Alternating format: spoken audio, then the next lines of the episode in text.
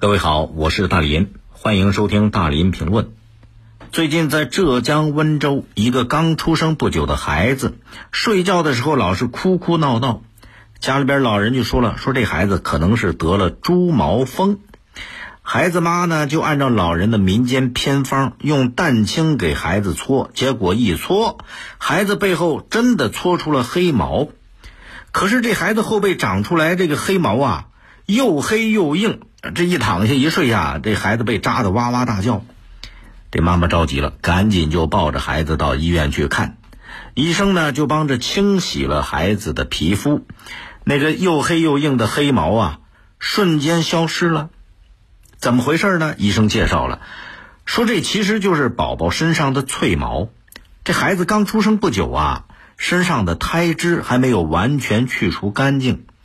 被鸡蛋清一搓，那脆毛就粘在一块儿，形成了又硬又黑的那毛刺儿。孩子被扎得哇哇叫啊！医生提醒了，说如果遇到类似的情况，不要轻信民间的偏方，应该去咨询专业的医生，或者给孩子多洗几次澡，这小毛病就没了。你看啊，现在其实有很多所谓的民间偏方，都说。偏方治百病，这个话不靠谱的，因为很多偏方没有临床验证，它的疗效、它的副作用都有很大的不确定性，因人而异。所以你看啊，滥用民间偏方导致的一些医疗事故也经常发生。看起来这是轻信偏方带来的危险，其实这背后是什么？它是很多患者缺乏科学思维。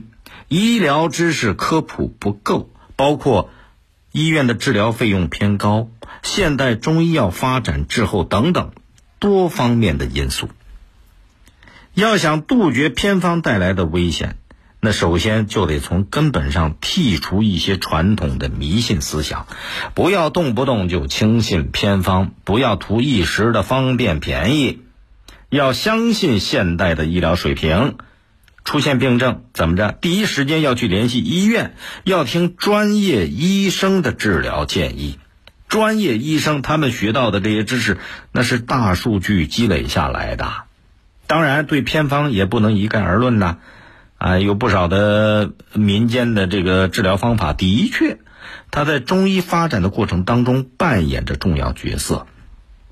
有些民间偏方经过专业人员、经过医疗机构，在对这些治疗方法的适应症、禁忌症和副作用进行研究之后，也在逐步的纳入到正规的中医诊疗当中。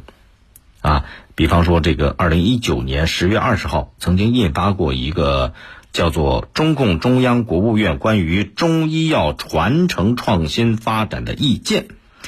这个意见里边就提出来，收集筛选民间中医药的验方、秘方和技法，建立合作开发和利益分享机制。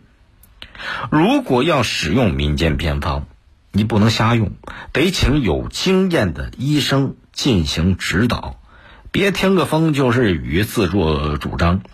要在政府的支持，并且具备一定的科学素养的条件下，你再用那个偏方。搞清楚病症，搞清楚偏方的来源，根据自己的这个年龄啊、身体状况啊，哎，去选择去治疗。得必须掌握一定的用药常识。你可千万别开玩笑一样，抱着试试看的想法，这等于把自己的身体和生命健康当成实验品呐！万一出事后悔来不及。现在网上流传很多偏方，啊，比方这个生吃鱼胆明目，流鼻血的时候仰头举手，还有闹肚子吃大蒜，包括藿香正气水去抹那抹抹肚子退烧等等，这很多偏方真假难辨。如果说没有专业人士指导，普通人对这些偏方哪儿懂啊？所以对民间偏方也要及时的科普，提高大伙儿的科学素养，引导大家最起码的你提高警惕。假的就及时给他辟谣，避免造成这个推广开来了一些严重的危害。